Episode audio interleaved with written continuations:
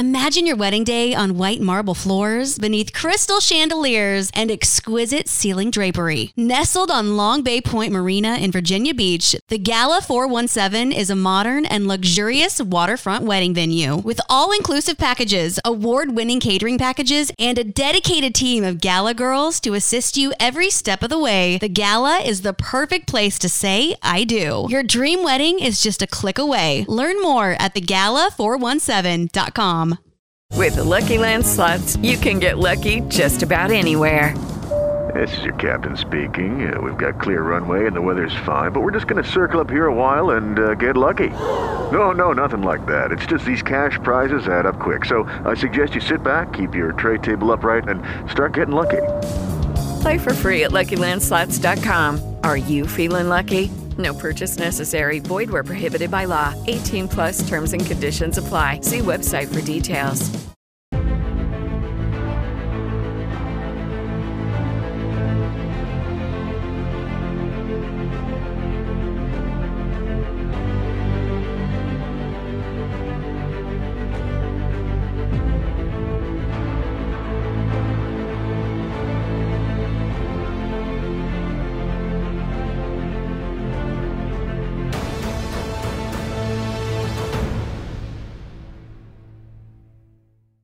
Hello, everybody, and welcome back. Thank you very much for joining me.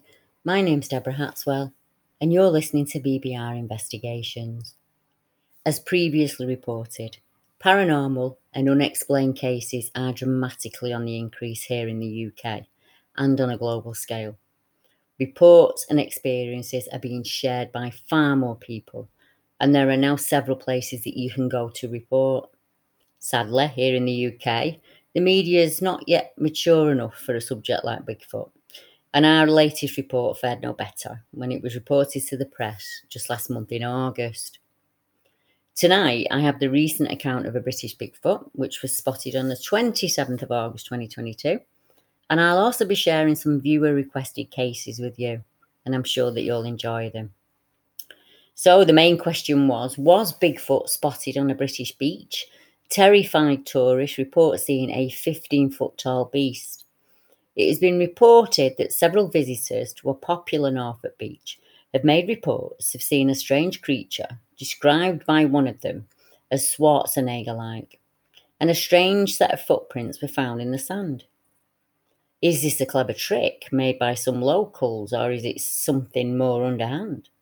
I asked this as the news story was buried within hours of it being made public.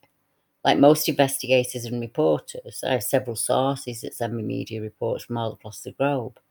A simple Google alert does the same. You just put in some simple keywords like Bigfoot UK or, you know, strange creature. Yet there were no media reports for this report. I was only made aware of it after a BBR member messaged me to ask if I'd heard about the report itself. It took a bit of searching, but I did manage to track down the original posting, which is as follows. The story broke on the 27th of August this year. Bigfoot was spotted on British beaches. Terrified tourists report seeing a 15 foot tall beast when taken in the sunshine while on holiday in Norfolk. Some of the people suspect it could be Bigfoot. Visitors reported seeing a massive beast on Holkham Beach over the past week. One sun seeker said he saw a 15 foot tall creature, and another man said he saw a strange set of footprints.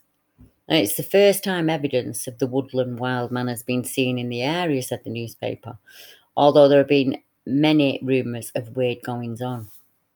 One man in North Norfolk who wanted to remain anonymous said he'd nipped off for a wee in the sand dunes when he spotted the monster last weekend. He said, I was with a group of friends paddleboarding I'd gone for a wee in the dunes when I spotted something out of the corner of my eye. I saw this thing and it was about 15 foot tall certainly more than double my height, and built like Arnie. It glanced around at me, and I just stood frozen to the spot, and then it bounded off across the dunes into the pine forest there.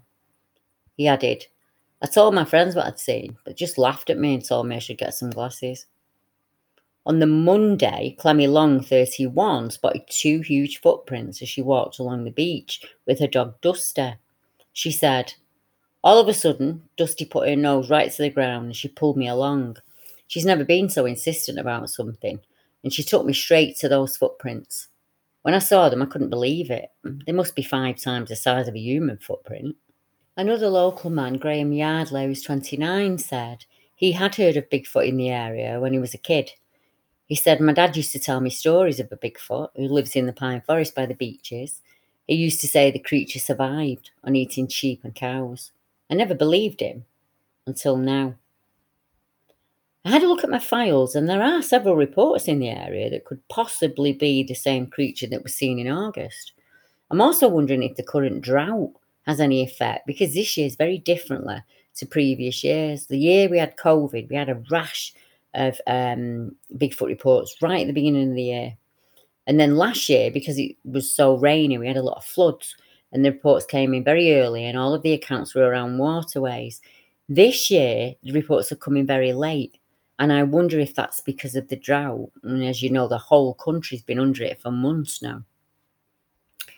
There is another encounter quite close by that I'd like to read, and that's 2018, and it happened in Holt Country Park. And it was um, the father who made the report. He's a naturalist and an avid outdoorsman, and he made the report on behalf of his son Liam. And he says Liam experienced something very strange in summer, and he was in Holt Country Park. He was 22 at the time and was still heavily into photography. He goes for walks around the mixed woodland park, taking pictures of wildlife and things like that. One day he called in to see me and he told me that he thought he'd just met a ghost by the pond in the woods. So I asked him to run through the details of the event so I could help him find an explanation as to what happened. Liam said he felt a bit silly for thinking that ghosts were real. Anyway, he's sitting on a wooden bench near the bird pond watching when he started to hear what he thought was a dog walker coming over the grass area behind him.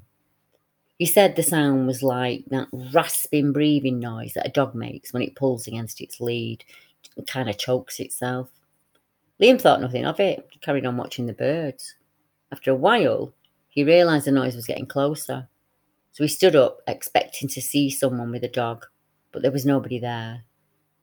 The breathing sound kept coming closer and closer to where he was sitting. Liam decided to stand his ground, and eventually he was looking down to where the noise was coming from. It had stopped moving, but now he could hear it from somewhere by his feet. Eventually, the noise just stopped as quickly as it had begun, and Liam left and walked home a bit puzzled. Was Liam shadowed by an unseen cloaked cryptid, or something not of this world? Norfolk is known for its long history of paranormal, supernatural, and unexplained events that stretch back far into history. And of course, we mustn't forget Norfolk is the home of the infamous Shuck, or the Devil Hound.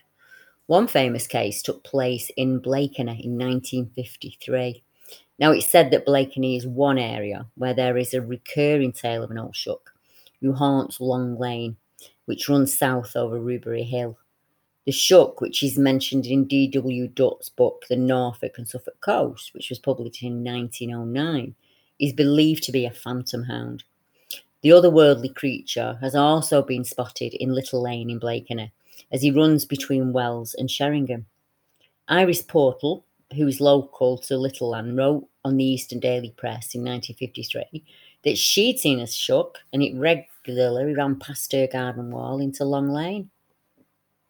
A few days after Mrs. Portal's letter, another appeared from Geoffrey Booty of West Runton, and he said, I read with interest your article on the old shuck, and I would like the following on record. He travels between Blakeney, Sheringham, and Overstrand, and is supposed to be searching for his master, who was shipwrecked on the coast. Shuck is a large black retriever with a chain attached to its neck, said Geoffrey. What is this report? We holidayed on the Norfolk coast one thundery evening. My six year old son and I drove along the coast to find a shop open to get milk. I parked up and I noticed my son had nodded off in the back seat, so I ran into the shop and I left him there in the car. On returning to the car, my son was awake, sitting upright in the back, shaking with a face as white as a sheet. I thought he must have been scared of the thunder, but as I opened the car door, I was alerted to a rustling in the trees in front of the car, and I saw what can only be described as an extremely huge, scruffy dog heading away. My son was just sitting there staring motionless at the dog. I asked if he was okay and what was the matter, and he said that he'd just seen a werewolf. I laughed and said, Don't be silly, it's just a big dog. But he said, No, mum, it had orange fireballs in its eyes and it tried to get in the car. The following morning, when packing up the car, I was astounded to find big, muddy paw prints on the bonnet and on the back windows. If you're thinking of booking next year's holiday, you might find Norfolk's a good place to visit if you want an experience that's hard to explain. I am really grateful to Ray for sharing the Bigfoot report at Holkham Beach with me. I've known him for a number of years now, and I'd like to share with you one of his favourite cases. And this is, was a witness report that came into me, and he said, Something weird happened to me when I was at work, and after thinking about it for a while, I'm still not sure of the situation. And he's talking about August of 2020. He said, I'm now self employed and I run my own company. I'm a locksmith, and I have been for over 20 years now. I really enjoy my job for the most part. No two days are the same, and I get to see lots of new interesting places. For a number of years, a large part of my work is under contract for the utility companies under warrants to attend various properties, and we carry out the warrant. Before we go down the moral road of that's a shocking job, I live in Scotland, and under Scottish law, people never get any property removed from them or money taken off them like they do in England. All we're there to do with a utility warrant is to check that the gas or electricity meter is safe. Usually because the property is empty and we haven't been allowed access into it to read the meter for at least over two years. Sometimes we may have been denied access for many years, or the home's just been standing empty for a long time. We have to make the supply to the property safe. We need to check if everything's up to code and there are no gas leaks or dangers within the property when there are people still living at the home, and the visit's usually because they haven't paid a bill in over five years. We attend, we had a meter, and if possible, they pay their debt back on a payment plan of around £5 a week. I don't usually get involved in any of that. My job's just to open the doors. But I still get leftovers or the DMV number 97 or house cleaning. Or Chumba Casino always brings the fun. Play over a hundred different games online for free from anywhere. You could redeem some serious prizes. ChumbaCasino.com. Live the Chumba life. No purchase necessary. Void where prohibited by law. 18 plus terms and conditions apply. See website for details. Lucky Land Casino asking people what's the weirdest place you've gotten lucky? Lucky? In line at the deli, I guess? Aha, in my dentist's office. More than once, actually. Do I have to say? Yes, you do. In the car before my kids' PTA meeting. Really? Yes. Excuse me, what's the weirdest place you've gotten lucky? I never win and tell. Well, there you have it. You can get lucky anywhere playing at LuckyLandSlots.com. Play for free right now. Are you feeling lucky? No purchase necessary. Void where prohibited by law. 18 plus. Terms and conditions apply. See website for details.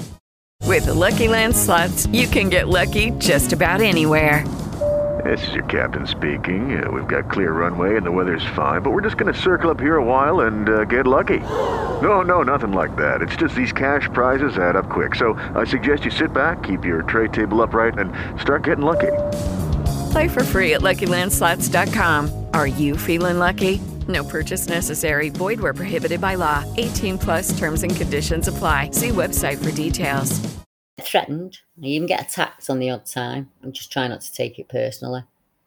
We normally cover the west of Scotland and do all commercial and domestic jobs, and maybe about twice a year we get a rural run out to the farms, which are way out in the countryside, and some are nightmare houses to find, like old B&Bs and abandoned farms situated way in the middle of the sticks.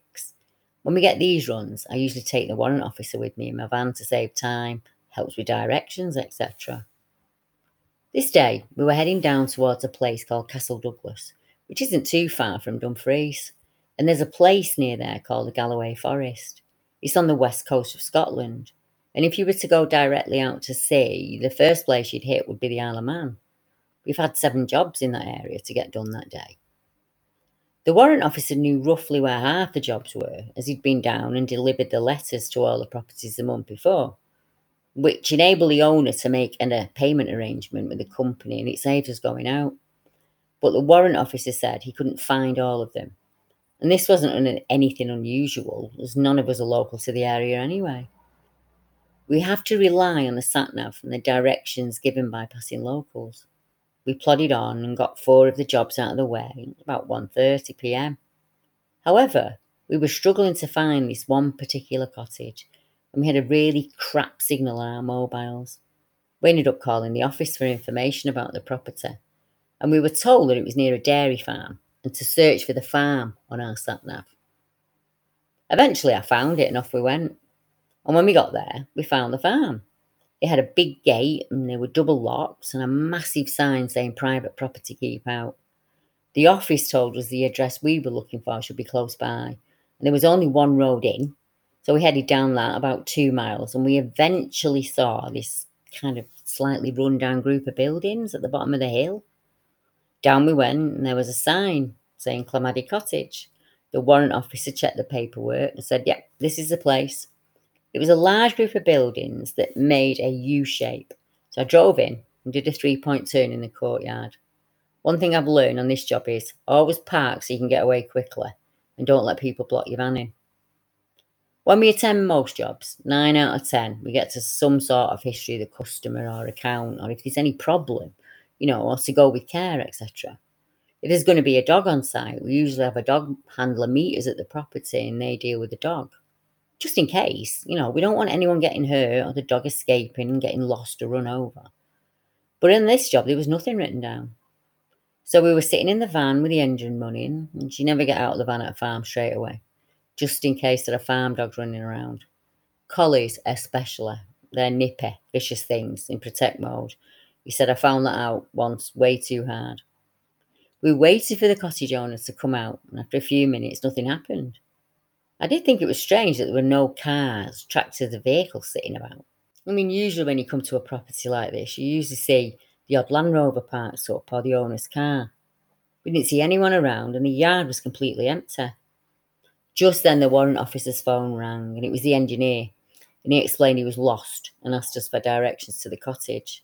He passed him over to me and I asked him where he was and I did my best to direct him into where we were waiting about 20 minutes behind us, he said. He stopped for the toilet, but that usually meant he stopped for something to eat as well. Once I came off the phone, I said to the warrant officer that we should knock on the door, or at least beat the horn, and he replied, Look at the top right window. There's an Alsatian looking out that window at us. And sure enough, I looked, and there was the biggest Alsatian I'd ever seen, and it was looking right at us. It had massive pointed ears, and I said, Rollocks to that. I'm not going in there then. The warrant officer wasn't bothered, and he was all, Don't be a wuss, and he just laughed. He used to breed German Shepherds years ago, so he totally loved them. I've got a Doberman Cross it's like a small horse, so it's not that I'm scared of dogs. It was just something about these dogs that gave me the creep. And it didn't bark, not even once. It just locked eyes with us, like we were its prey.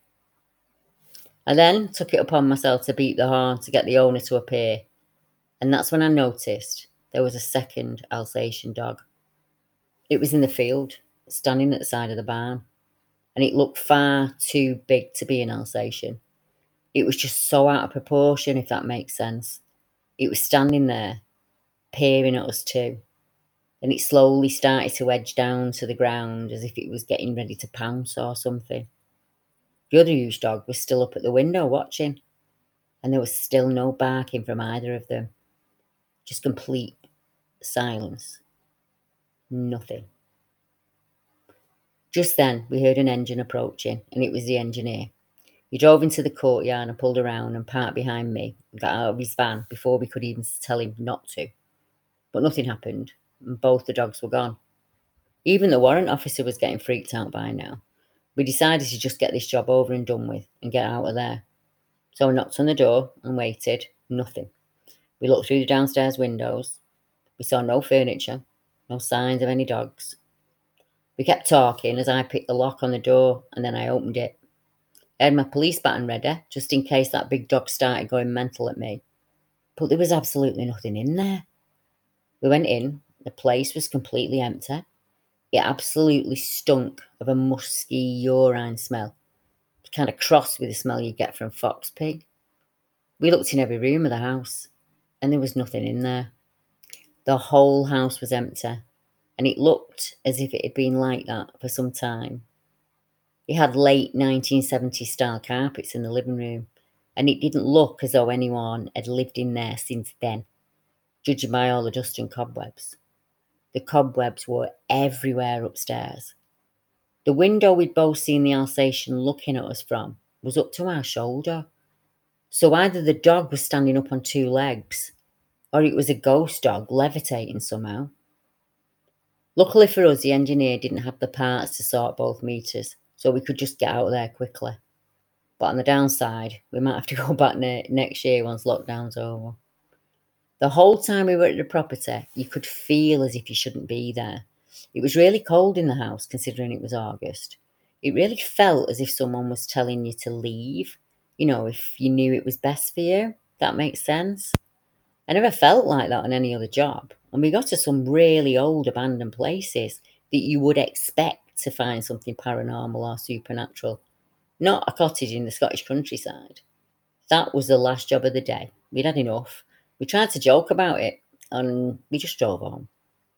For the next few months on and off, I had weird dreams about that werewolf. I felt that a werewolf was trying to get into my house, or I'd see that he was outside in the park opposite my house watching me. It made me think about it, and the incident stayed in my mind. I did some looking into the cottage we visited to see if it was up for sale, but I found nothing. I looked into the dairy farm, and that's when I found the names of both places. I made the mistake years ago telling my friends something else very, very strange that happened to me when I lived in Durham, and I still get teased about that to this day. I reached out to the uh, dairy farm owner, and I know a couple of the BBR members did so as well, but I don't think he got back to any of us, unfortunately. Now, the cottage is not too far in distance from a report shared with BBR by Charmaine Fraser, who's done extensive work on Bigfoot creatures that are being seen in Scotland after her own experience when she was a child of eight. She saw a hairy, upright creature looking at the trees on her grandparents' farm. Since that day, Charmaine has looked for others who have seen him too. Charmaine was in touch with a staff nurse, um, we're going to call her Staff Nurse Jardine, and she related an experience when she was walking in the woods in Dumfriesshire a few years ago. She was accompanied by her husband and a brother when they were on a trip to Kippford Holiday Park near Dalbeattie. This event happened when they went for a walk in the local forest. The staff nurse said, It didn't take long for something to feel off about the woods. It was quite soon after entering that I started to become unnerved and paranoid, and I felt a sense of danger. It was like one of those horror films where people get picked off one by one by wild people living in the woods. I was imagining us all being taken out, and I kept thinking there could be people in here following us, waiting to get us, and we'd never know. My brother and my husband kept wandering off away from me, and I kept telling them both, please stay close.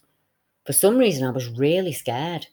I even started to plan how to fight someone off if we were attacked. It just got worse the further we went in, and I wanted to go back, which we eventually did. Now, the nurse lives in Forth Valley and she says that she can go walking in her local woods, not a problem, doesn't bother her. And she's not had this experience in any other woods before. She also went on a trip to Aberfeldy with her husband and said, We saw the woodland walks and I'd normally do them, but there was no way I was going in there. I kept thinking about what happened at Dalbeattie and I felt the same way here as I did there. She went on to say that her previous experience had ruined walking in the woods for her she couldn't give a reason why, but she felt an inexplicable feeling of dread and danger.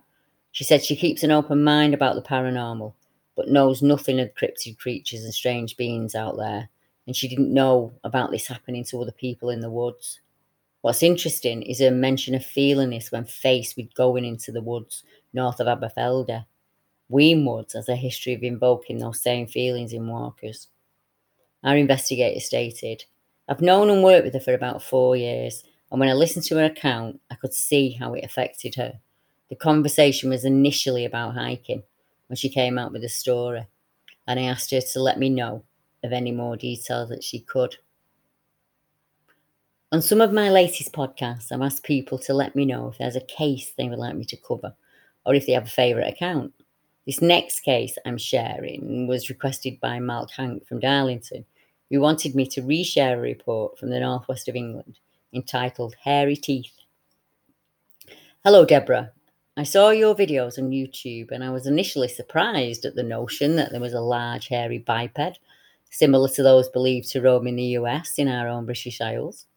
But after listening to your live stream with Nathan Rio from Utah, I began to wonder about an incident that occurred many years ago when I was a boy. I'm a lot older now and I enjoy walking in the nearby countryside, just as I did when I was younger. It was 1972 when what I'm about to relate happened. I was 12 at the time. My old hometown was in the north east of England. I was out doing something that my friends and I would do most evenings and weekends. Children all across the UK would do on light nights. We play out. Any chance they had to spend some time outside in the fresh air was taken, hail, rain, or snow. He said, If memory serves me right, the incident happened one September evening, about 9 pm. I lived in a small area that's village like. It's actually known as the edge of a northeastern town, just a couple of hundred yards away from my old home, and that's where the countryside begins. There are streams and woods and farmland, and the main railway line that connects the south to the north is very close by, along with a large golf course and a river that's only a short walk away. Sadly, more housing developments have taken place recently, and the countryside is slowly moving further away as a side note, my father lived on this street when he was a boy, and he told me that where the semi detached houses now stood, that was the beginning of the countryside back then. Like many towns, it just expanded after the Second World War. It was dark on the street that night, and the only illumination came from the old gas lamp that was situated at the bottom of the street. It was a long time ago, and some of the homes still lit their rooms with interior gas lights. So, with that in mind, you can appreciate that vehicles were not as plentiful as now, and we would just play out all night. And that's what it was like for me, to be honest, in the northwest of England. You get so little um, sunshine in the winter that you just go and play whenever you can. He said, our witness said, we were playing a game named Kirby, and it's played across the UK. And it involves attempting to hit the corner of the pavement curb with the ball to score points. One of my friends, an older boy called Kevin, sadly died a few years ago, kicked the ball in the right direction, but it bounced awkwardly and flew off over the privet edge into an elderly couple's garden. Being the culprit who'd lost the ball, street rules apply, and he was the one who had to retrieve it. Kevin opened the gate quietly, stepped into the garden behind the chest high hedge, and then disappeared. We waited, we assumed he was just messing about. We could hear some like grunts and sounds and things, and we thought maybe the ball was stuck in a bush. We stood and waited about 30 seconds. And we went in finally. We just gave up and went in the garden to find him. And he's there on his back in the shadows of the hedge. And he was lay there moaning. He looked terrified as we reached him and he said, I've just been beaten up. Of course, we looked around to see who else could be hiding in the garden, but there was no bushes, nowhere to hide really. Just a dark night in a shadowy garden. The garden consisted of dug over soil about 12 feet long by 7 feet wide. There's a high wooden fence separated all the gardens from each other, and the privet hedge bordered it from the street. The only other exit apart from that gate would have to have come through where we were standing. The owners of the house had their curtains closed, and I doubt either of the elderly couple had hidden there for an hour and a half or so just to steal the ball. Kevin looked dishevelled. He told us he hadn't been punched or kicked, more manhandled. He was sort of pushed out of the way by a stranger that had been hiding behind the privet hedge. When asked what he looked like, because one only assumes it's a male in these situations, Kevin's answer was alarming. He looked at us and said, he was all hair and teeth. And that was the total of his description. I mean, we can assume whoever this person was had arms and legs because he'd manhandled our friend. Being a couple of years older than myself and the others, we didn't press Kevin any further. And I can state that I knew him all my life, and he was far from having an overeager imagination, quite the opposite, in fact. He clammed up about that, and we didn't push the matter. Just like kids all over the world, a few minutes later we forgot and we were back playing our game. A few years later, I was sitting in a local pub with Kevin and jokingly brought up the incident of our youth, and I was surprised at the serious look on his face. He showed me that it did happen, and considering he actually still lived in the area, now being an adult and a parent, he had to force himself to analyse it. Although this time he didn't go into more detail, he did explain what he saw when he went over the hedge that night. He didn't see any eyes, and he added that that really annoyed him because you can tell a lot from someone's eyes. He couldn't say he felt clothes during the tr- trussle, nor if the stranger smelled strange in any way. Although being in the dark, damp place under the hedge, you know, he wouldn't be able to tell. The only thing he kept saying was that he saw hair and teeth, and when asked to describe the teeth, he struggled, and he just said that there was hair and teeth.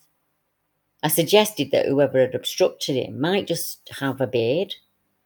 And as Kevin said, he wasn't one for imagination or conjecture, and he didn't want to guess. Time moves on. Living in another area town, not too far from where the above incident occurred, my wife and I took a walk along the country lane. About 2010, we were getting to the age where retirement was on the cards, and some might say that memories became really important at that point. I'd heard that Kevin had passed away a few years before, and after chatting to his widow at a front gate for a while, we carried on our way. We spoke to a couple of people that I'd grown up with, and when we came across the family that we used to know, we began talking to them about the old days and how things used to be. I was surprised when my friend's wife answered an indifferent question about how things were now, uh, that the area was much busier. She remarked that the kids were still up to their usual pranks, and from time to time, vegetables and shrubs would disappear from the garden in the area. Her husband agreed and said that his allotment garden had taken a few hits lately. It was one of her children, a small boy of around eight or nine, and he chimed in and he said, It wasn't kids, it's that man with hairy teeth. Well, you can imagine that grabbed my focus, but not wanting to raise any alarm bells and make a big deal of the boy's comment, I looked quizzically at his mum and asked what he meant. And she explained that for a few years now, when the kids in the area had been coming in from their wanderings in the countryside, they'd arrive home late from doing whatever kids do. They'd occasionally mention that they'd seen the man with hairy teeth. And that's it. That's where it ended, Deb. There may be other folk out there who saw him. I'm just not sure how to find them. Our next case is one of my favourites, and one not many of you have heard before. This account was shared with me by a well known survival expert and wild camper, and he has a YouTube channel of his own. Although these days he's not so keen on camping alone. Deb, I only contacted you after much toing and froing. As you know, I'm a wild camper. I'm quite well known in circles. They didn't call it wild camping back when I started as a boy. It was just a night off the farm in them days. My family ran a beef and dairy farm, and it was long hours for not much pay. We always had food and plenty to barter with, but cash was always in short supply. In the countryside, people hunt their food still, and back then it was more prevalent. Pigeon, duck, rabbit, hare were all a welcome catch. Now it's frowned on by some, but I was brought up alongside nature, and one day I'll return to it. It's all just a circle. I'd go off with my brothers or my friends from around the area. We'd out to the peaks and down to the reservoir where there were always animal sign, and the stream was well stocked, so we never went hungry. Some of the lads tailed off and stopped coming altogether. Still, I still see for the odd pint now and then. But sleeping well's never left me. It's my one place I feel like me. It frees me, and I often use it as food for the soul. I'm known as a primitive tool maker, and I usually show people how to camp in primitive ways without the use of modern tools. But sometimes even I like a few home comforts. In 2014, I was suffering with a chest infection. I'd been cooped up at home for weeks. It was autumn, but the weather was warm enough to get in one more long camp before winter. I could test and clean my camping supplies and get that long awaited job done and pack away my light gear till the warmer months next year. The fresh air would do me chest the world of good. So I set off for one of my more sedentary spots. It's set within an orchard not too far from the farm. It's got easy parking and access from the road. The farmer's a decent guy. He always has a wander over in a chinwag when I pop in. We went to school together, and as most families here will attest, we all know each other by one relative or another. I'm not going to tell you where it is, Deb. I don't want it spoiled in any way. And after what happened, I'm not too sure people should be heading that way either. I set up my gear And with this cold bad, I had full kit with me. I had my sleeping bag, my tent, and my tarp. I got the fire going and a brew on, and the farmer wandered over for a chat. He asked me if I'd seen any strange cars or vehicles on my way in. It's about 7am now. I'd arrived about 6.15, and I told him no. I'd not passed any people or vehicles on the way in. He went on to explain that for a few weeks now, a number of chickens, eggs, and feed had been taken, and he thought it was some wandering tramp or one of the farmhands who were brought in by the picking teams, um, and he didn't understand why they would steal from him. If not, he would suggest maybe it was a dog or a cat sometimes. But his barley and wheat bins had been raided, which would be very hard on your average cat or dog. And so, with many protein sources available, why would they take the feed? I told him I'd be there for about 30 hours or so. I had a job to do on following Wednesday. So keep my eye out tonight, my tent was tucked under the trees, and with the grass so high, they might not see me hidden away in there. I said if I heard anything, I'd start blowing my whistle loudly and alert him. We agreed on a plan and left it at that. I had my bobbing rod with me, so the day was spent foraging, catching dinner and the evening meal, the odd snooze and a wander along the river. It was a good day. I had everything I needed had a small rocket stove for me and I made a cup of tea at dusk. It wasn't too cold either. I went to bed with a good sleepy head on me. All thought of this morning's agreement completely forgotten. I must have nodded off quickly as I woke with a start. I no idea of the time, but it was much darker outside, but the moon was out, so I could see shadows of the trees and the bushes. I listened, trying to work out what had woke me up, but I heard nothing. I realised I needed a pee, or maybe that was what had woken me. I unzipped the tent and the fly, and I nipped over to the nearest tree. I had my torch on my head, and I switched it on without thinking, as I was worried about peeing on my boots. I looked down at my aim when this feeling hit me all at once utter dread. I felt like I was suddenly in the middle of a war and I couldn't see my enemy. I knew they were there watching and they could see my every move, but I could not see them. It felt like hundreds of eyes were watching me from within the trees. I looked up quickly and I saw eyeshine, and this eyeshine dropped to the floor and vanished. I was back in that tent like lightning, and I was stuck between staying and packing up and leaving when I remembered the farmer and that I was supposed to be acting as a night watchman, not quivering in my sleeping bag. I lay there, I caught my breath, I slowed my breathing right down, and I made the decision to listen if I heard anything, I'd blow the whistle loud. But nothing happened. I lay there for what felt like an eternity in silence.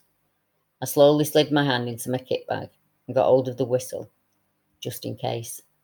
As the minutes ticked by, I started to feel stupid. What had I heard really? The odd rustle of grass. But that could be any man, any animal, any bird. I didn't hear anything else for a long time.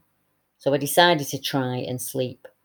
I got settled, and as I was drifting back off, suddenly from nowhere that feeling was back.